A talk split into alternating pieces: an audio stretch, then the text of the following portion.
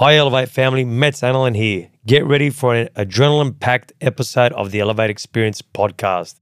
In this episode, I sit down with the incredible Keith Galloway, the former professional rugby league player, and I dive deep into the mindset that fueled his success on the rugby league field and explore the powerful lessons he's carrying into his post playing career. It's a captivating blend of sports wisdom and personal triumphs that'll leave you inspired and motivated. Join us as Keith shares his journey from the field to new heights beyond the game. Discover the grit, passion, and untold stories that have shaped his remarkable career. Tune in and elevate your mindset with Keith Galloway. Let's elevate together. All right, today's guest is someone that was a huge cult hero when he was playing rugby league. He played 210 NRL games, played 42 games in England for the Rhinos played for Cronulla, represented Australia, played for the Tigers. He also represented New South Wales. He's also a good mate. And one thing that I love about Keith is when he was a cult hero, what he was known for was the no nonsense approach. Everyone loved him because he was just an up and down man. He he wore his heart on his sleeve and he gave it absolutely everything he had. And one thing I was a huge fan of Keith's and it's just a, it's a pleasure to have you here today, Keith. And one thing I want to start with is the cult hero tag. I know Phil Gould was a massive fan of yours. Why why did you what, what how did you get that term and that, that name cult hero? And what was it that you done that gave you that? Yeah, firstly, thanks for the introduction. It was pretty nice of you. Um, I don't know, mate. Maybe it was just my my size, my height. Um, obviously having red hair. I had I had hair back then, so um, plus probably Gus on the on the TV commentary and things he like that. He loved you, so, man. He was like one of your biggest fans. Yeah, no, he's, he's good sort of publisher publicist for me. Yeah. So obviously, you know, you started your career at at Cronulla, but let's let's go a step back.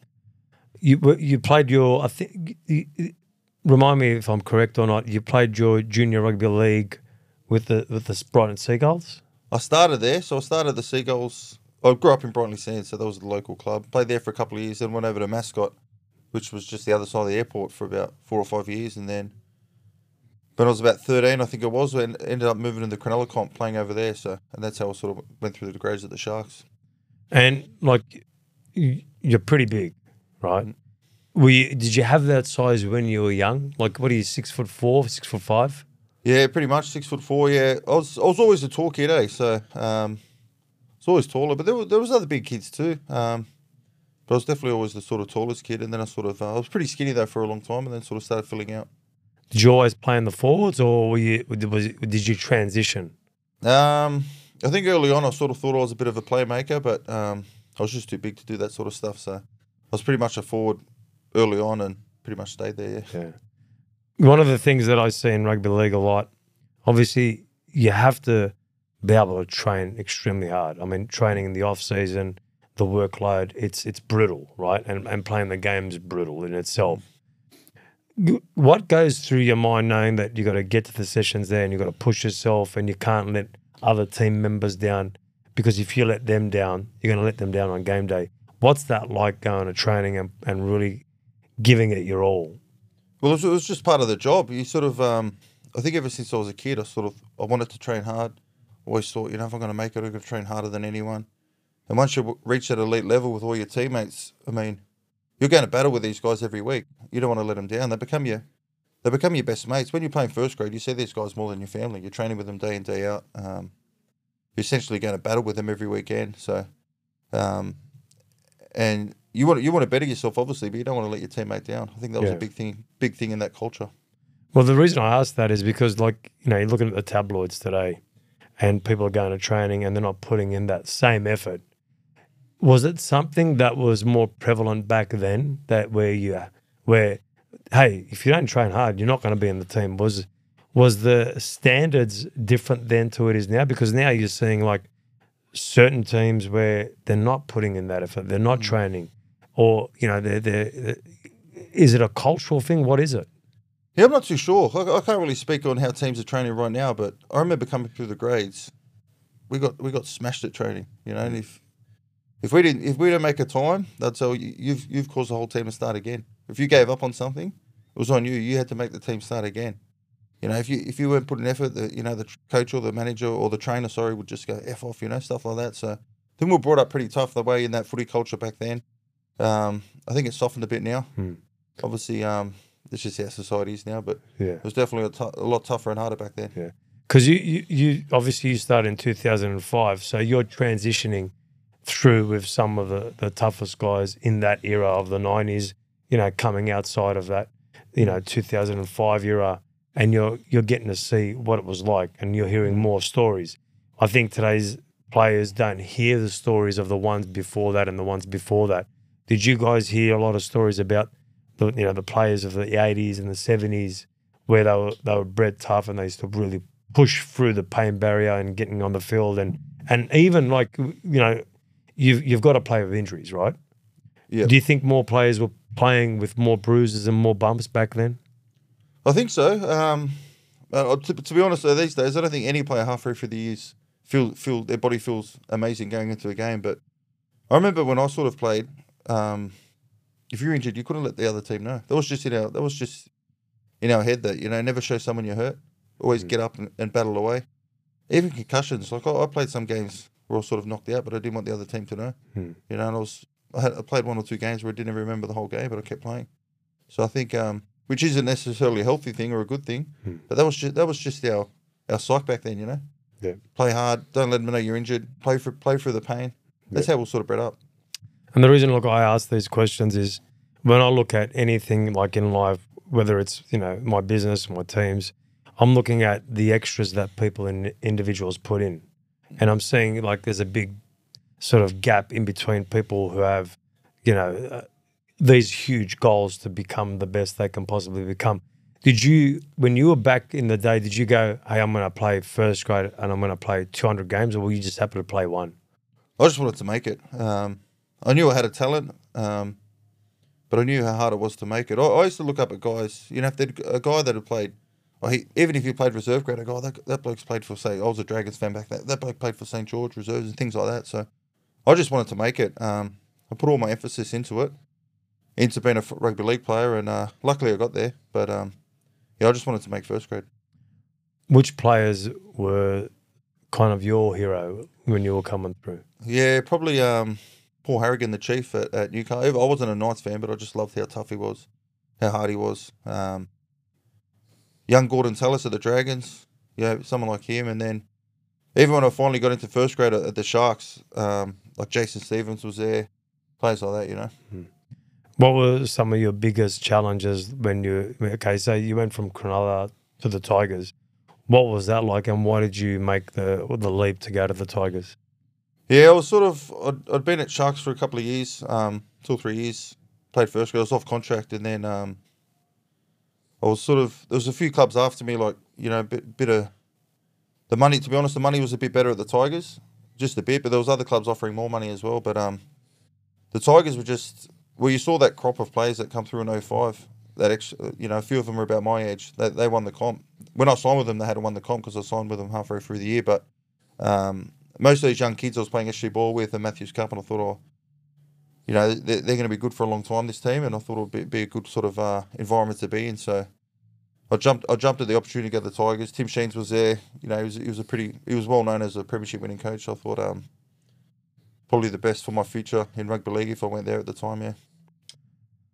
So this this this alludes me, I guess, to the next question. You're at the Tigers. You've signed, and you watch them in the grand final. Mm. You going there? Did you think, hey, fuck, this this team looks like they can win a few in a row? And obviously, they've done nothing since then. What was? Yeah, but you guys were like always one game away. You like there was a couple of years there, Mm. like you should have won the comp. Yeah. Like there, was- without a shadow of a doubt, that Roosters game.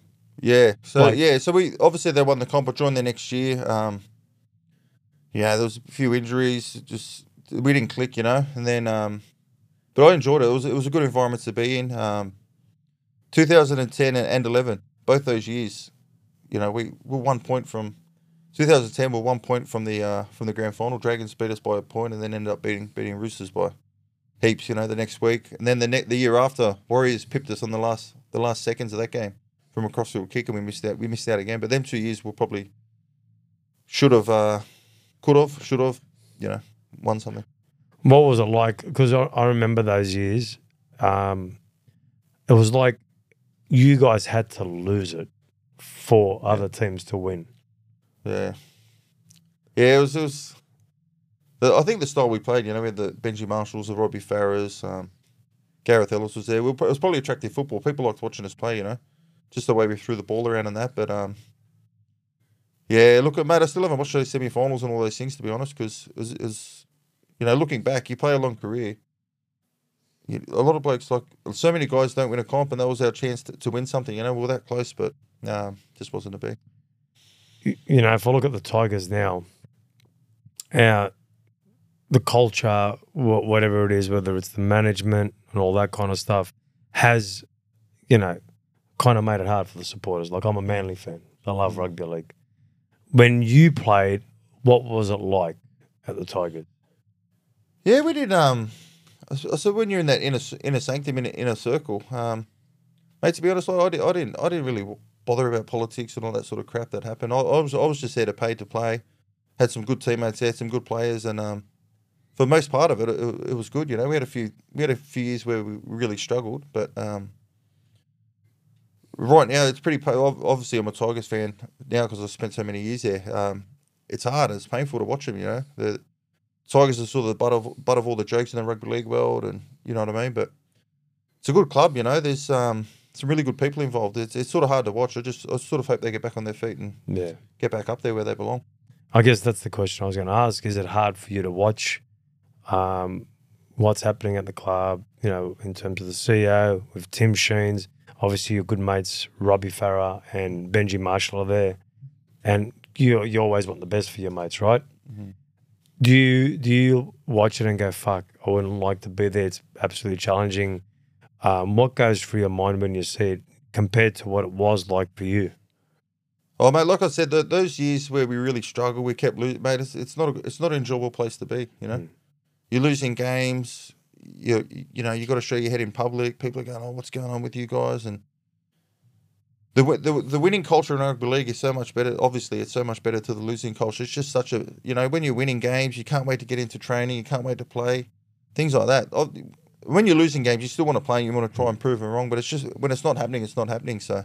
Um, I just hope they can turn around. I mean, it's a good club. They've got a strong junior base, especially in that Campbelltown region. Yeah. So I think they're really got to hone in on that area and um, get some of these good young kids that other clubs are coming in and stealing, put them in the Tigers' pathways, and um, I think hopefully in the next few years they'll start building building right up again. Well, it's funny because like when you look at rugby league in itself, when the Tigers were at their best, it was when they were bringing their own through, Mm. right? And and that when you nurture that process, bringing them through, it takes a while, right?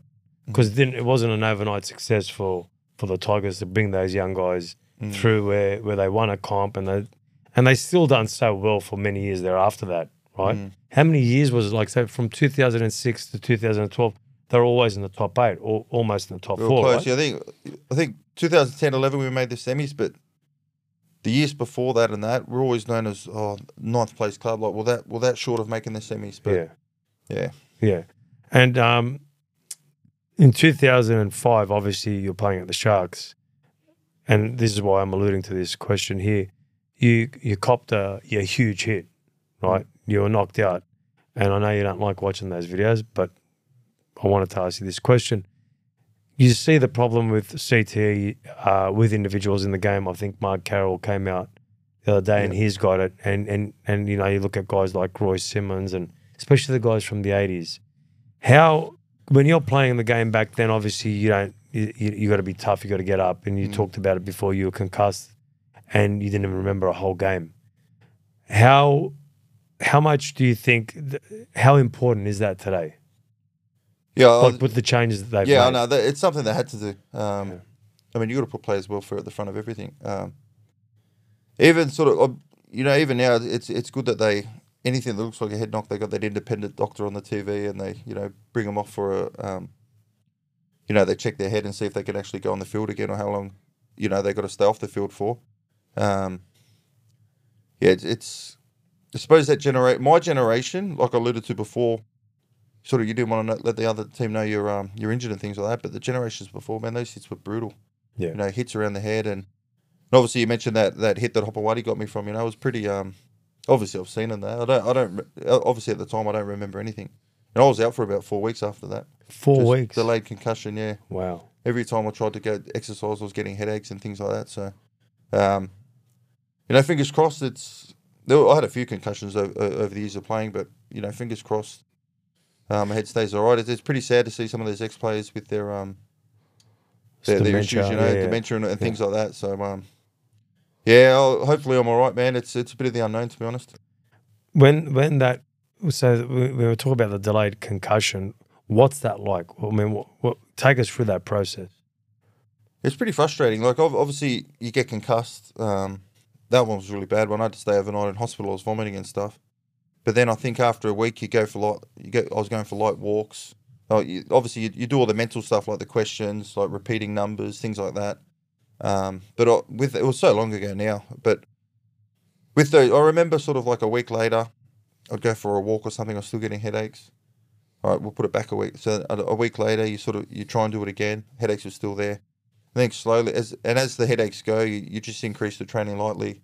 Um, could be jogging, and then until until there was no symptoms there. But I'd, even now, that the protocols would be even better now. You know, or but they're probably a lot more research now. That hit today. What would he get? He got 17 weeks. Oh, 17 weeks, yeah. Probably get life, eh? I, think I think it was um he pretty much got life. I think his contract got torn up That after that, it, but he had a lot of um suspensions before that. So. Yeah. Did you have any sort of bitterness or anything like that towards Hopper after that? Like, did you feel like fuck? You know, Yeah, uh, not really. Like he sort of his. I played with his younger brother in uh, the junior reps on New South Wales. He reached out the next day. His brother rang me up the next day and apologised, and then John John got in contact in that as well. I mean, um, oh look, it wasn't a good shot. It was, it was pretty bad in that, but you know, after taking for his word that he apologised at the time, and it is what it is. You know. yeah. Obviously, the game's extremely brutal, right? And you, you have to be a certain type of individual to play. You've got to play with injuries. Was there any games where you played with a broken hand, dislocated shoulder, and you had to just get through the whole game where they go, mate, you stay on the field? Heaps, mate, heaps. Um, remember, I've dislocated both AC joints in my shoulders. Like that's where the AC joint pops out. It's painful, man. But both both times I've done it, like I was one on each shoulder, and I, I sort of jabbed jabbed one to continue the game. Like went off, obviously got assessed, and they jabbed it. Um, and after the fe- after the game, the pain was just excruciating both sides, and I was, I, my my AC joints pop out on both sides now because of that. You know, but I played for the pain. Um, there was one year I sort of broke my foot, the the, the big ball of your big toe, that, that bone there, and um, I think I was out for about six, seven weeks. It just wasn't getting better, and I was I was frustrated. Um, and I decided to needle that for the for every game. I was needling it for probably the last ten weeks. So we're in a boot all game. We're we're in one of those moon boots, even to the game, needling it to play, and then just icing it all weekend. We're in the moon boot all week again. Get to game day, and then I'll, I'll you know jab it again. I was just doing things like um, lightweight, swimming, because I couldn't I couldn't run on it. But um, yeah, it was that that was that was pretty painful, you know. But and then I had surgery at the end of the year. Um, I dislocated fingers out of the sockets, you know, jabbing them. Yeah, a lot of that happens eh, when you're playing, man. People, the fans in that probably don't realise, but um, especially towards the end of the year, man, like the the, the doctor's room at the, at the games, there's blokes leaning up to get painkillers before every game just to get through the games, you know. It's a brutal sport. So when, when you're getting these needles and, and you're going through that, do they give you an option to go, hey, you can have surgery or you're gonna get you can have needles? Um, no, they do. To be honest, they give you the option. Um, probably alluding to what we are talking about before.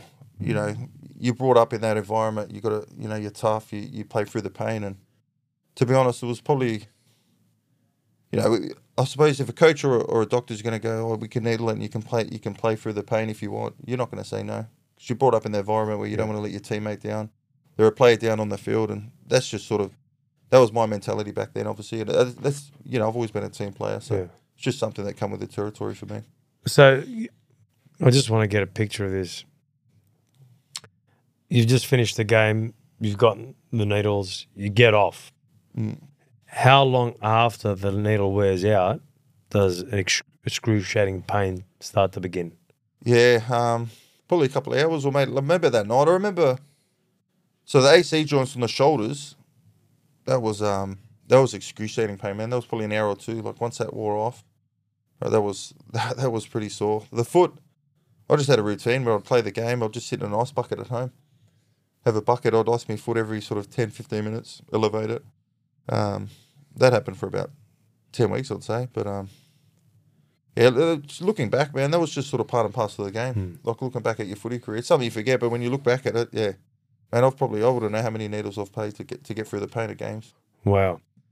The the the reason I ask is what kind of mentality do you need to have in order to do that? Is that inbuilt or is that part of you go into this culture and this is how we do everything and you just have to soak that culture up and become part of that? I think like the culture builds you to be that sort of guy. I don't think they hold a needle at you and go, "You got to play. You, you got to play. You got to do that." They give you the option, but I think footy players are, are pretty, generally speaking, most footy players, the vast majority are, tou- are tough guys, Yeah. and they're gonna they're gonna do whatever they can to um, to get on the field to play. But I don't think you're gonna play with a pain like my painkiller could have made the injury worse. Hmm. So that's why I had those when I played.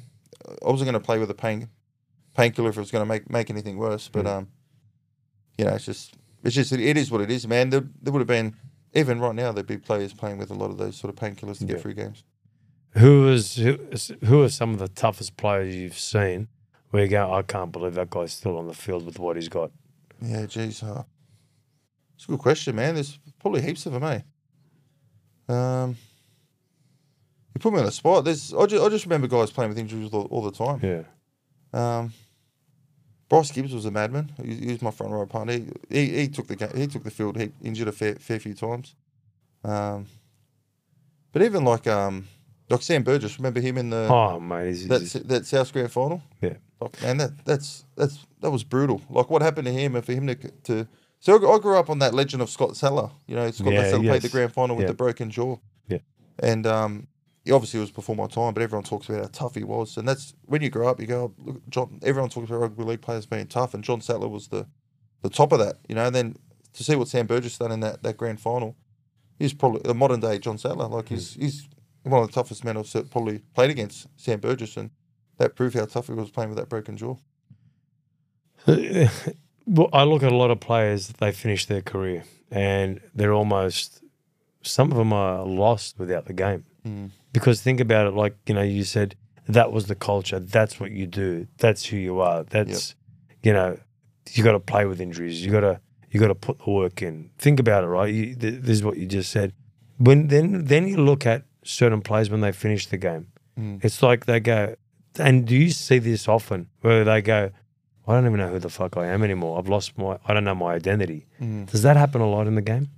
I think so. Like I, th- I think um, pretty hard. Like obviously you're when you're a footy player, yeah, it's tough. Oh yeah, you you know you do get a lot of money. You get the the fame if you enjoy it, all that sort of stuff. The money's good. Um, you get told to be training at this time. You pretty much everything's just in a script for you. You got to be here. You got to be there. You got to be there. All you got to do is put the work in and be tough. Turn up fit. All that sort of stuff. I think when you retire, um, you're not in that environment anymore. If you're straight out of school in that environment where everything's set out for you, yeah, you got to work hard and you got to be, you know, you got to be tough and all that sort of stuff. But everything's there for you, you know. And then um, when you when you leave that environment, you got to go out on your own. I guess a lot of players do struggle. You know, it's um, the money drops. You know, you you might be jobless or you got to find a job you don't really necessarily enjoy doing. Um, things like that. So I know I know a fair few players struggle with it. What you've done extremely well, and I've seen photos of you. You finished your career. You've kept extremely fit. How important is it for players who finish to stay fit and look after themselves and feel good? Yeah, uh, mate, it's something I enjoy doing. Um, obviously, I, there was something I did for a living, like pretty much keep fit, train. That was part of my thing. And um, to be honest, I do it for my me- mental health as well. I, I train. I have to do something. I have to train. Otherwise, it just clears things in my head. You know, it's Mm. mentally, it's it's probably the best thing for me. Um, but I think a lot of players, you know, you get that saying. A lot of players retire. They they give up training. They put on weight. They drink too much beer. Um, I just didn't want to go down that path. You know, I wanted to keep fit, keep healthy, and um, I think you get a lot more out of life when you're feeling feeling fit and healthy. Eh? You'd have to be one of the guys that's in the best shape after you're you're in better shape now than when you played. Because I was watching the uh, I seen one of the photos of um Cooper who played for the Dragons, the center. Mm. Mate, that guy used to have a mad body. Yeah. I'm not trying to put him down, but what Yeah. I'm saying is, you're you're a front row. You look like you're in the best shape of your life. Like, No. no, I've seen the photos of your top off. mate. You look in great shape. Yeah. Like, to f- first of all, you can look fit or look fit and train, but you've taken it a, a level above that. Yeah, but it's just something I enjoy. Like if I um honestly, if I don't if I don't do something every day, I'm I'm dirty myself. It's just something I love doing. I love training. Like you, you've seen me, I come in here every now and then and keep fit. And I love I just love training. Um, You got your gym bag. That's your gym bag. yeah, right? I'm ready Yeah. to do a session after this, man. So um, yeah, I just love that lifestyle, man. Um, To be honest, like when I like when I finished footy, um, got divorced. I was having a few like having issues with their mum. Like I wasn't seeing the kids, man. To keep my head keep my head sane, I'd, I'd train. Yeah. You know, when I when I learned that that's that's the best way to deal with stuff, it became a routine, and I I just started um, hitting the gym all the time and exercising. Um, I just get more out of life, man. I feel better when I'm when I'm keeping fit. So I've just I've just kept it a habit now. Yeah. I, I just don't want to let myself go. And like I said, mentally, man, it's it's uh it's the best thing for me. So obviously you eat pretty clean. Yeah. You know, to look after yourself. I've seen a few photos where you're in the gym, you're in the garage with your kids. Uh, obviously, you're a great role model by doing that. You're showing them, Mm. you know, uh, healthy um, disciplines that they can take on in their life. Are your kids huge in sports? Do they love the, the game? They watch a lot of your games now? Yeah, Or, or they want to play the game themselves? they do. it Like I got a boy and a girl. Um, my son's nine. He played his first year of league. This year that just passed was his first year. He's he's um he's starting to get right into it. Um, asking questions like um they always try and put on.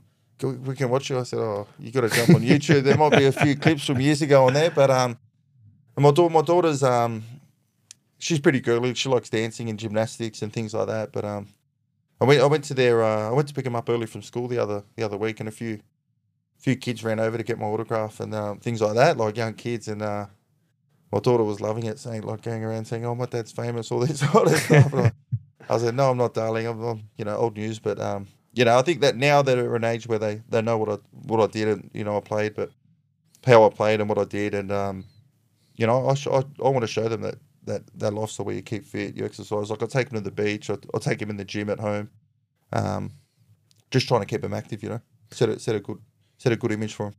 How did you feel when the kids ran up to you?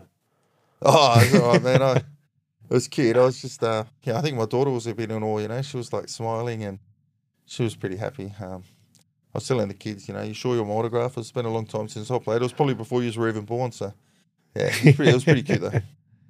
So, you know, you finished the game um, in 2018, Leeds Rhinos. What was that experience like in England? Did you, did you have you had the kids while you were in England, right? Yeah, so my son was um, was one when we moved over there. Uh, my daughter was born over there, so she was she's got a British passport. Um, Uh-huh.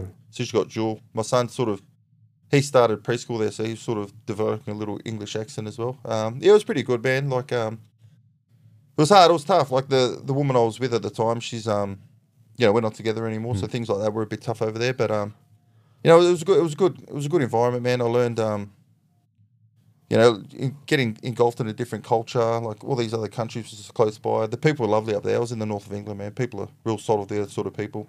Met some really good people, and uh, no, it was good. It was, it was fun.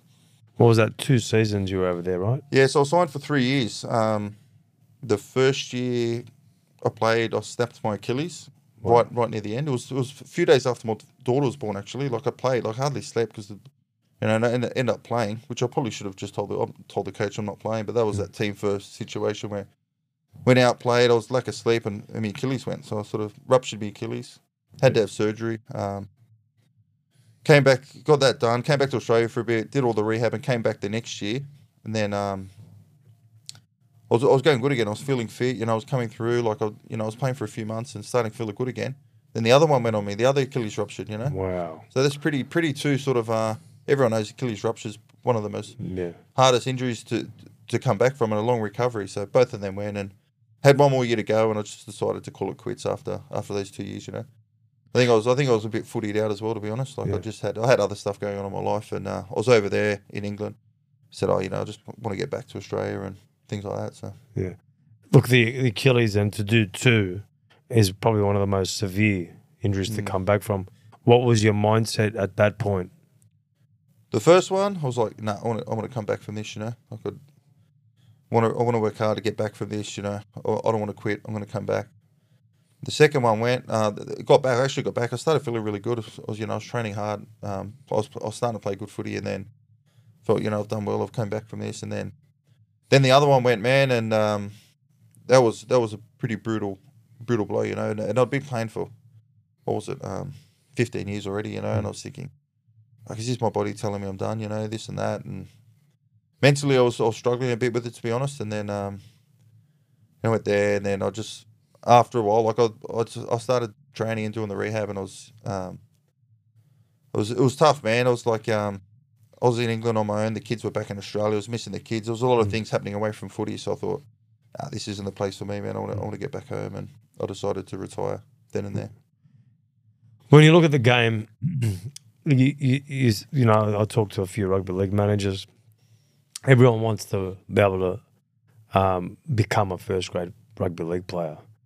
What kind of an individual does it take to go to that level? Because sometimes you see dads and parents go, you know, my kid's the best, you know, that you know they can do this, they can do that.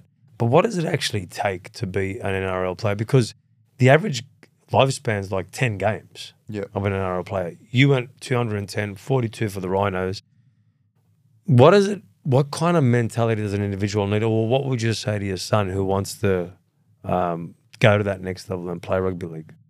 Yeah, well, it's, it's obviously you got to be dedicated. Um, uh, not probably not him. He's only nine. Obviously, he's got to enjoy the game. First and foremost, as a kid that age, you've got to enjoy the game. And I think as you get older, you know, the older you get, you know, 13, 14, just got to start doing being dedicated. Um, then keep getting older. You just got to be focused, dedicated. Um, you don't get, you don't give up. Like we, you know, I remember those training sessions. The 14, 15 year old, I was coming into Matthews Cup, which was under 16s we started getting training used to be really hard you know? You couldn't give up. You had that mentality where you can't give up and i think that's that's all part of the process of of getting there you know? And um, as you get older you got to there's distractions along the way you know? Hmm. obviously injuries come into it too. I've seen some good young players that were cracking players you know and unfortunately injuries got in the way but um, it's just the de- dedication to the graft you know? You got to you got to turn up you got to be punctual you got to in a team sport you got to put it you got to be a team first sort of player um, I think a lot of these individual blokes that sort of just think of themselves first and things like that. So, you, you know, you're going into battle together. So you got to have that team first mentality, and um, you don't want to let anyone down. Hmm. I think I had that mentality from a young age. You know, you talk about like you, there was a lot of great players that didn't make it. Was it because those players didn't have the mentality of how how to play with injuries or how to come back from rehab? What was it that within those individuals that you you saw that they just didn't have that edge? Yeah, it's probably a bit of that. They probably didn't have that mentality where they they'll push through pain, they'll push through um, things got too hard for them. Um, I, I, I mates that were really good players when we were kids, but you know they decided to just get on the drink and the drugs and all that at a Mm. young age and things like that. So, um, man, I think it's like even like a under 16s team or Australian schoolboys team, even from those levels, there's, there's only a few, a handful of guys that make it. So it's, Mm. it is very hard to to, to, to get there. Mm. And I, you know, I was saying to you earlier on, I used to look up at guys that had played like one first grade game or two first grade. And I used to like, oh man, this bloke's played played for the Dragons or he's played for whoever, you know. And um, to make it, you just got you got to you got to train hard. You know, when when you're going through your teenage years and eighteen, you've there's so many things that will distract you from the game. You've got to stay focused on that goal. And um, I mean, you can have a life outside of football, but if you want to make it, man, you got to you got to give it your all. If you look at you know whether it's business, whether you look at life, sport, um, there's always outside distractions. In rugby league, I'm assuming I'm not assuming actually you see it a lot, but women. Mm. women become a big distraction because everyone wants to be with whoever's, you know, at the top of their game in the league. Um, alcohol, we just talked about, and drugs. Mm. Obviously, this has a huge effect on players. How does that get managed by teams, by coaches? How does it get managed internally to make sure that you bring these guys back in, into the right area, or does it get mismanaged? Yeah, well, I think. Um, are you talking about the first grade environment? First like grade, yeah. But I mean, I guess this would happen all the way from Yeah, under 20s. You know, you know what Yeah. I mean? Like you got a 19, 18, or 18 or a 19 year old or a 20 year old, they, they're veering towards the women, Mm. yeah, yeah, right? But coming in a first grade, there's going to be more, yeah, yeah. more distractions. There's going to be more of everything. How does that get handled internally? Well, every club's pretty good now. They've got welfare welfare um, officers at the club who aren't on the coaching staff, and and they're guys that you can talk to about issues, and it's pretty confidential and things like that. So th- those guys look out for you and help you, and um, even, most of the coaches are all pretty pretty good guys too. You know, I think um, with the drinking and that, I think they'll you know they might if if you get caught turning up drunk or you know they'll give you a warning and that and they'll keep monitoring you. But if you're if you blow, it's ultimately if you if you if you're going to go down that path, you'll you'll blow for yourself. Hmm. You know what I mean? That's what I said. To make it, you've got to be that focused. You can't let these sort of distractions get a hold of you. You would have seen a lot of that happen though in your Mm. career. You would have seen a lot of guys go, "Fuck, he's he's gone after this one. Mm. He's gone after that one." Did, did you ever see individuals, and it could be different teams, where the distractions really got the better of them? Yes, sort of like a um. To a degree, man. There was not there was there was a few players over the years that sort of like just you know maybe piss their piss their career away just through alcohol or Hmm. just not turning up to training and things like that. Um, but I remember early in early in my career, man, when I first came into the Sharks, back in those days, there was a big drinking culture as well. Mm. So that was part and parcel of the game. Yep. I remember the Sharks like turning up to training on a. I think we just got beat pretty bad, and I turned up. We turned up to training on the Tuesday. The coach just goes, um, "Go home, come back in two hours, wear your worst kit, and a bus would come pick us up. and We'll, we'll go. We'll go instead of training, we'll down at a pub drinking all over." That What- was just part of the culture. that? That? was like team bonding, you know. That was Yeah. the way it was back then. Yeah. Where the game's changed a lot, by- a lot, a lot now. So, um, Well, think about it. Back then, you didn't have phones, you didn't have social media, you didn't have any of that. Yep. So the pressures were probably different. You didn't have to worry about this person taking a photo, that person taking a photo. I mean, the only people you had to worry about was the newspapers, right? yeah. But nothing else outside of that. No, well, like you said, man, there was no, there was none of these people taking photos of you when you're out. Um, even social media now, man, like if you're on, if you're on these Twitters and Instagrams and that, everyone's got access to you. Hmm. Like they can message you. I keep my life a lot more private these days, you know. Like I sort of keep a lot of things private. I've sort of just realised that in the past year. But um, when I was, I wish I was a bit more like this when I was playing. Like if you played a game you didn't play too well, man, you you get you get all these people on Twitter going, you're hopeless, you're you know, Hmm. you're a waste of money, you're this that. If you let it get to your head, man, it can affect you. All these people have access into your life because you're all on all these social media sites, and um, I think that's the one one thing that players have got to learn that um, these blokes are sitting at home on the couch. Yeah, they're fans. They pay. Maybe they might pay their money to watch their game, but they're not doing what you're doing. They're not on Mm. the field. Um, they're right to their opinion, but don't don't take it to heart. And, you know, th- th- I think what people have to realize is more people will clap you on when you're down, Mm. and hardly anyone will clap when you're up. Yeah. Right. So when you're down, they're going to come after you and they're going to push the limits of how far down they can take you. Sport is brutal. Like I've, I watched that, uh, the David Beckham special. When you lose, mate, everyone's after you. Your supporters, Mm. every single person's really trying to take you down and they're mean and they're tough. Did you guys cop any top of that backlash when you were at the Tigers? Yeah, hundred percent, man. Um, yeah, if we're getting beat in that, like Tigers fan, mate, I'm, I'm not going to mock them. They're awesome fans in that. Like even, even the guys that are t- the fans that turn in, even the way we've been going the past few years, they still turn up and support their team. I can't believe that. I mean, I was watching, he's a coming last, Oval. It's Mm. Yeah. almost packed.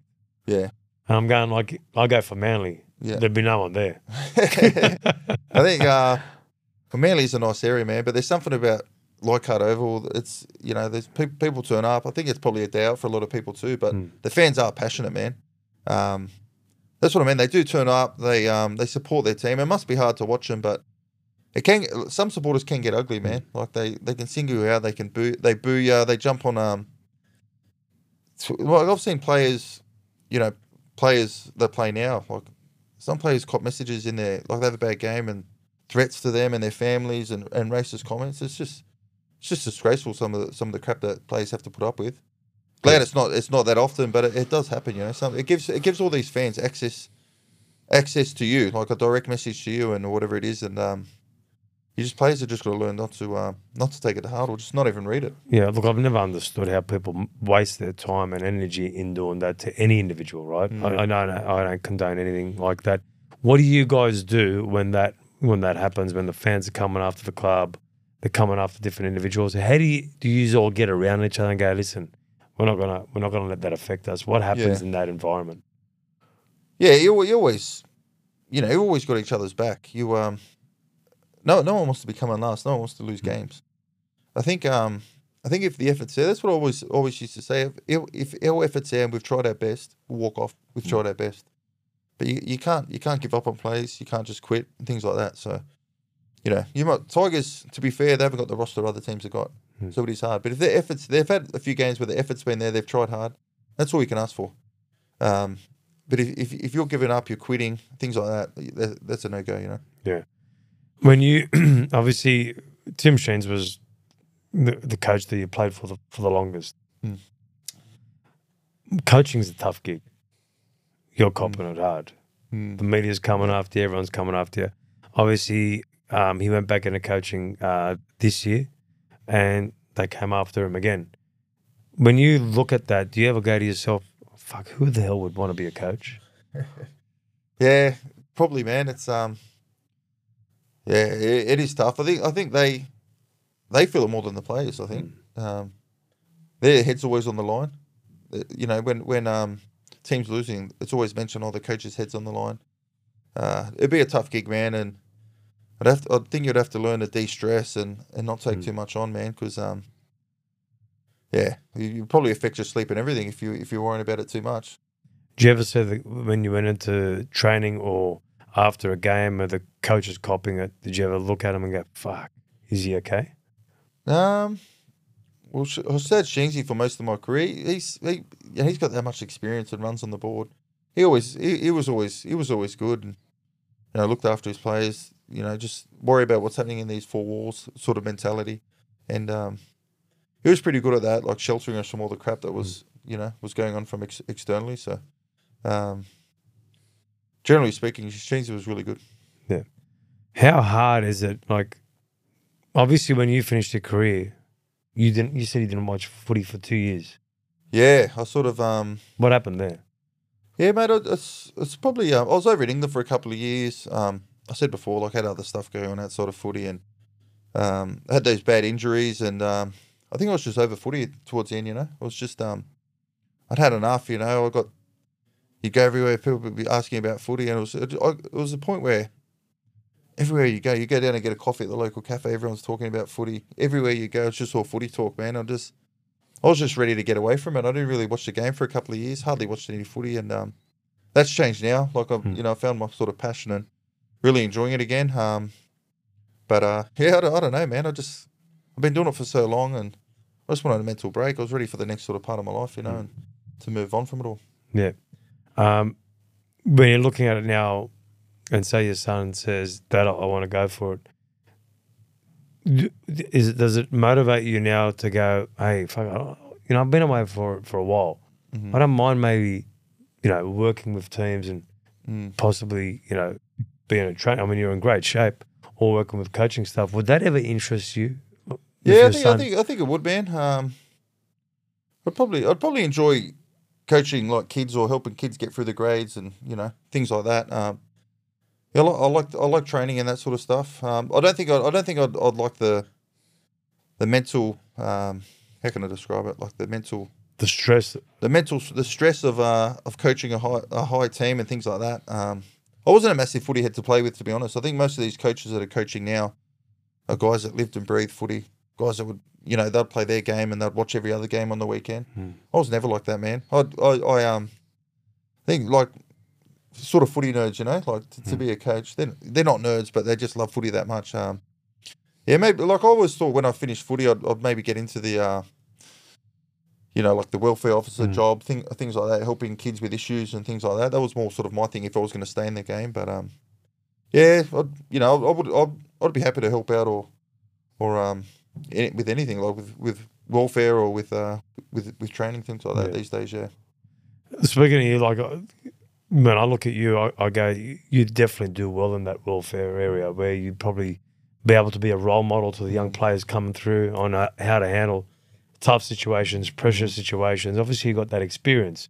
You've come through an era where you knew what the players there done before that and what what it's like now through social media and being out there where people can really come after you and be nasty.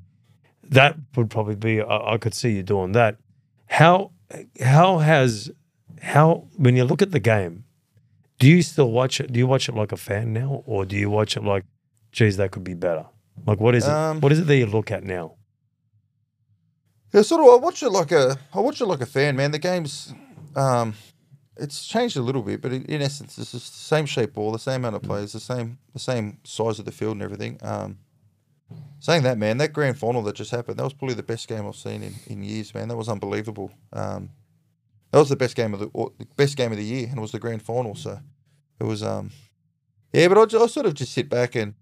When I go for the Tigers, it's hard. It's sort of hard to, to sit in on the edge of your chair and, and you know, and hoping they win. But um, yeah, I feel sorry for you. uh, Hey, listen, can they get any worse?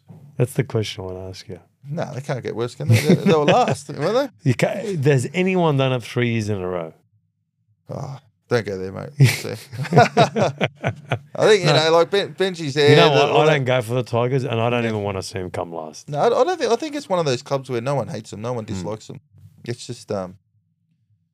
Mate, I hope, like there's some good young kids coming through. Hmm. I just, I just sort of hope it all clicks. You know, it's just hard. Like a club like the Tigers, a lot of like if they were to sign a player, it's it's, it's hard to attract players the way Hmm. we are at the moment. They say you got to lose a grand final to win a grand final. Mm. The way Brisbane lost, is that the worst way to lose when you've Yeah, got I'd, the I'd game? say so. Like, Like, wouldn't you rather be, would, look, from a player's perspective, would you rather be blown off the park or lose like that? Um, yeah, that's it's because it was the grand final. Maybe you, those Brisbane players probably had that feeling that we've done this. We get we're gonna we're gonna get this, and then it was just taken from them. And on the- on the flip side, you're just blown away.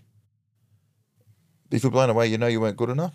Hmm. It's, it's hard, man. Like if they they knew they put the effort in Brisbane, they just stuffed up for that last twenty minutes or turn the, turn the foot off the pedal or, or, or whatever. Where um, it's a hard question, man. I, was, I think they would have been happy with their efforts and what they did, but it's it's it's a fuck, it's a hard way to lose, man.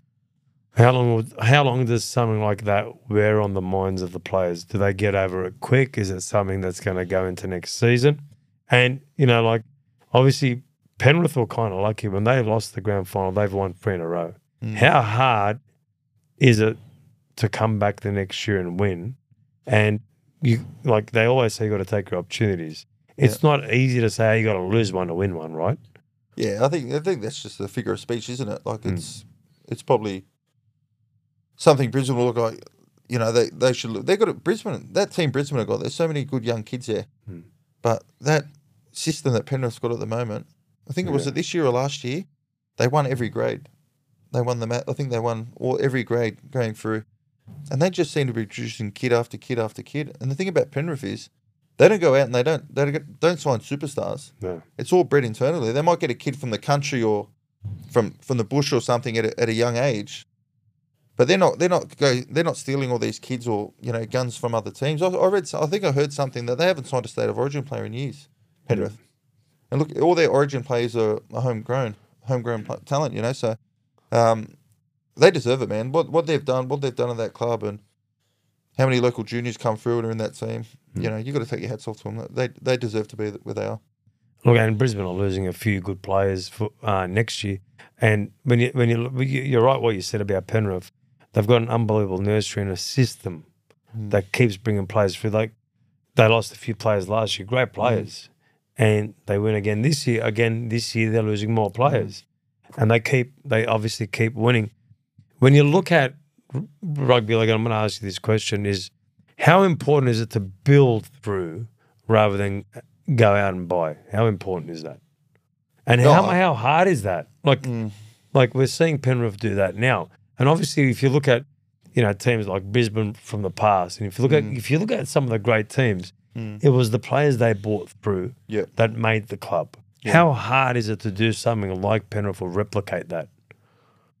Oh, I'd be like I I guess Penrith are blessed. They've they've probably got the biggest nursery in probably in, in maybe in the world or in Australia, like in terms of their, their district. Like it's a it's a big it's a big area. It's working class. A lot of kids play rugby league out there, but these kids would have grown up wanting to play for Penrith, loving Penrith. So, so I guess when they put that jersey on, they've probably got that extra extra passion in, in, in their blood, you know, about playing for the club. Um, but yeah, I think that's the way up. I, th- I think, you know, going back to the Tigers, I think they've got to hone in on that their local area, um, especially that Campbelltown region. Like It's it's huge. huge. man. It's same sort of demographics as, as Western Sydney, like it's Western as Penrith and places like that. And there's there's so many kids out there playing. If they can bring all these kids up in areas like that, and you know, wanting to play for the Tigers, then uh, you know that's the way to go. You can't just get players from here, players from there, and try and, and try and buy comps. Although some clubs have done it over the hmm. years. You know, Well, the, well, this is my next question. When you look at that, right, and you look at management managers, hmm. right, that are rugby league managers for the players, do they have too much of a slice of the pie and not bringing the players through because it's not their it's not their guy into the club? Because you hear about it a lot, where you know they, it has to suit what the managers want and who they're going to bring into the club. Where where you look at Penrith they've they've put the system where they've got the managers out there bringing them through the juniors. Is it is, is there is there a problem with that when you look at the Tigers or you even look at other clubs? Do they have certain managers there that that ruin it? um, are you, are you- are you talking about player managers? Player or? managers, yeah. Yeah, it's. I suppose that's their that's their job and that. I, I, I guess when, you know, I've, heard, I've read those things and heard those things that you know the manager might have the coach, they might have you know a heap of players uh, in their books and that sort of stuff. So, um, yeah, it's hard to say, man. Like, no, someone like that shouldn't have too much power. Hmm. But um, yeah, I sort of I, I don't know how that system works, and you know, it's all hearsay in the media and stuff like that. So, Yeah. but um, yeah, no player managers have that much power where they dictate, they tell a club you can or can't have this player.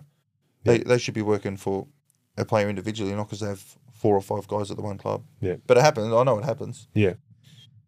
That's why I asked the question because obviously, in everything, in sport, in everything, there's a lot of politics, Mm. right? There's a lot of different factions. When you've got the West, the West Tigers, you've got two different clubs, Mm. right?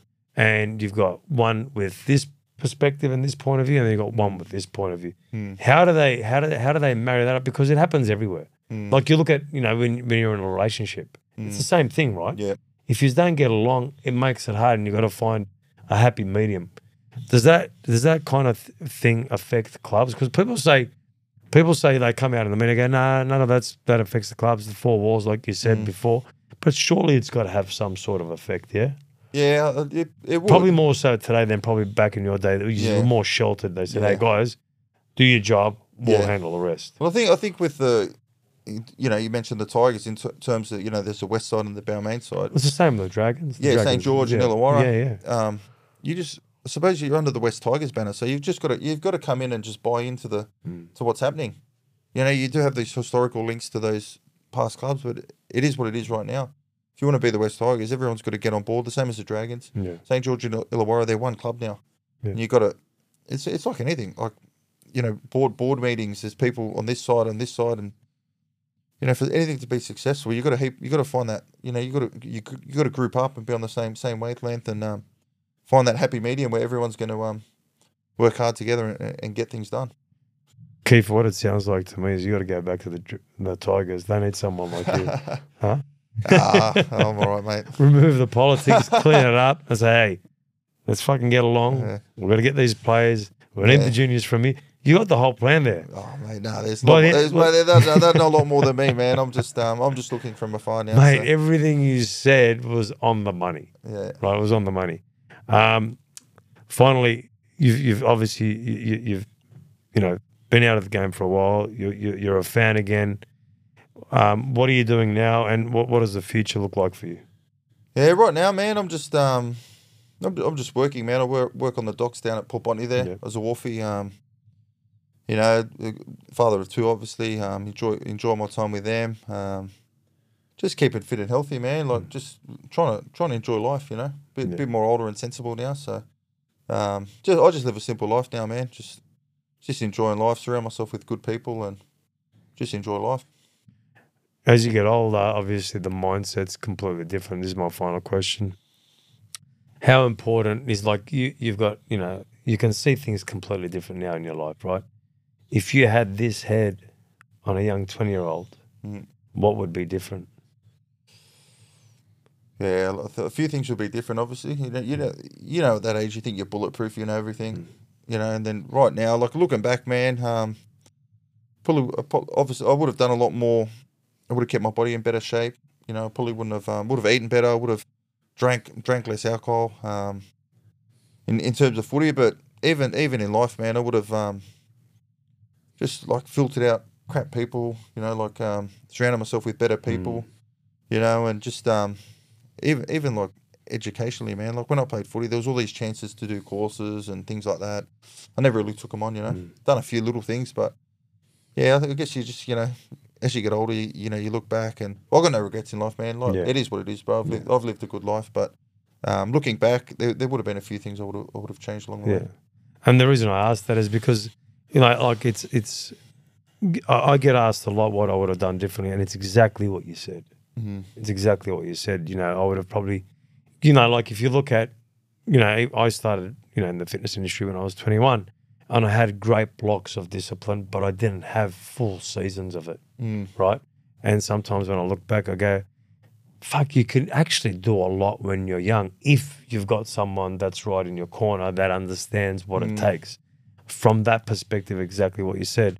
And that's why when I when I talk to a lot of young kids and they ask me like what I probably would would do differently, it's probably the wisdom that we have and what we've been through of going, hey, fuck, man, we we could have done a lot more different. And I think young people shouldn't waste what they've got, and they should get rid of this, the, the individuals around them.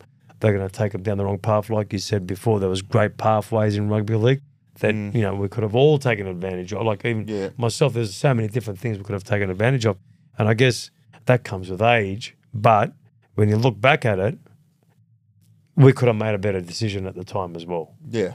You Yeah. I think I think that's sort of you know my advice to any young kid was probably just surround yourself with, with good people, people that are meant to you and help you through through life. You know, like in terms of rugby league or career or anything. You know, because you are who you hang out with as well. Hmm. You know, if you if you if you hang out with the right people, good people, you're gonna be Yeah. a good person. But if you hang around with crap and shit, you're gonna turn to shit, aren't you? It's funny. I sometimes I cop a lot of shit on that when I talk about it. You're the sum of the five. You're the sum of the four. Whether they're you know idiots, you're the sum of the four idiots. Whether they're good, you're the sum of the four. Mm. Whether they're smart, you're the sum of the four, or the five. And sometimes I cop shit because people go, everyone thinks they're perfect. You know, Yeah. if they're your friend, I was what's wrong with me? But the reality is that is how it works. Yeah, If you're around the wrong people, you are going to be that fourth or fifth one. yeah, And people have to understand that that that is by no way something that's been pulled out of the sky. That is true, and it's a reflection of people taking inventory of their circle and asking themselves, "Is this the right place? Is this the right circle?" Like you got kids, Mm. you wouldn't want to be want them to be around in the wrong circle. I got kids No. as well, Mm. and it does have an effect. It has an effect on your performance and your life and your choices you make Mm. right? And I think it's extremely important. But uh, but I just want to thank you for coming down today. No worries, brother. had a great good, chat, good and chat. um, I don't know if I asked tough enough questions. I think I went pretty no, it's hard. good, man. huh? Yeah, that pretty I went too tough. hard, but no. yeah, but hard enough to push you Yeah. around. Yeah, no, was good, man. Yeah, all right, brother. Thanks, All right, huh? Thanks, my man. again. Sweet. Thanks.